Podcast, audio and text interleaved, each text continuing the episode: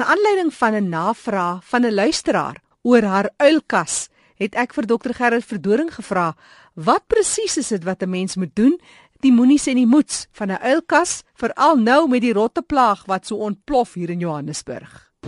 Kyk, mens kan nooit verwag dat 'n uilkas moet suksesvol wees 100% van die kere nie. In stedelike omgewings so byvoorbeeld Johannesburg, as daar so baie broeiplekke vir uile dat uilkaste nie altyd suksesvol is. Jy kan dink aan al die palmbome by die volksgebruik daar's byvoorbeeld op die hoë geboue is daar vensterbanke self gewone huise het byvoorbeeld 'n stoepie met 'n potplant in die gevlet oor hulle maak maklik daar 'n nes.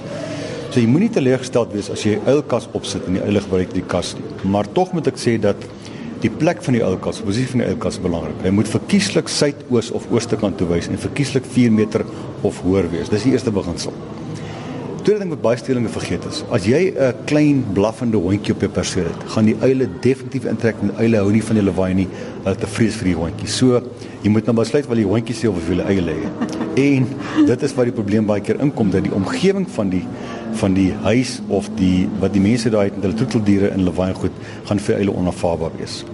Die ongelukkig kan jy nie vir uile kos verskaf want eile gaan nie dooie rotte eet nie, hulle vang hulle eie kos. So jy moet maar die habitat skep wat vir hulle gunstig is, met ander woorde rustige omgewing, 'n goeie uilkas met die oopkant suidekant toe, ooste kant toe en dan hoop vir die beste. En um, dan moet jy maar ook help met die rotbeheer want kyk rotte gaan ons met eile in Suid-Afrika nooit onder beheer bring. Jy moet inklim met jou rotvalletjies met die rotlokkase en dan ook op die regte manier rotlokkase gebruik.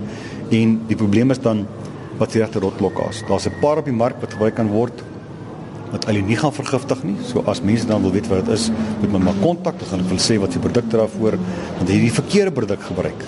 Die rot vrek daarvan. En 'n uil tel daai dooie rot of vrekkende rot op in die ete. Dis net daar ook jou jou troeteldiere kan ook doodgaan. Ja, beslis ja. So en ek so dink dan ja, belangrik ja. Want kyk, op my gisterse se nommer kry ek elke dag ten minste 5 navrae mense wat wat sê my hond is dood van rotgif of is besig dood daarvan. Hoekom? Die mense koop die verkeerde produkte en wen die goeder onverantwoordelik aan. As jy die produkte, die regte produkte koop en reg aanmeet, is die kans om jou honde te vergiftig, uit te vergiftig net mooi netjies nul. Hmm. Ehm um, ek gee jou jou jou kontak jy jy gee maar jou selfnommer ja, mense ja. vir jou SMS. Mense SMS stuur op 082 446 8946 net vir my sê rotte, kan ek vir hulle sê wat die regte middel en jy moet aan te wend. Net baie kortliks oor die rotte. Die rottens in Johannesburg.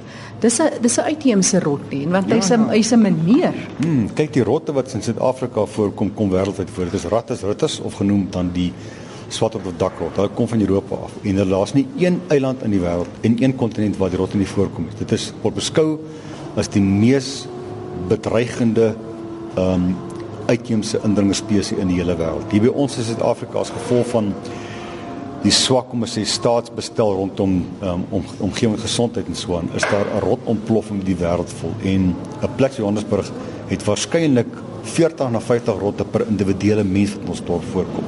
So jy het 'n verantwoordelikheid as 'n burger om jouself te beskerm, jou gesin, jou troeteldiere en die breë omgewing die rotte aan te vat en op groot skaal uit te wis want daai goed gaan ons land oorvloei en as ons nie die goeters keer nie kan ons op die ouende iets uitkry so byvoorbeeld swartkoor kan uitbreek en ons mense op groot skaal uitwis. Net weer Gerrit Verdoring se kontaknommer 082 446 8946.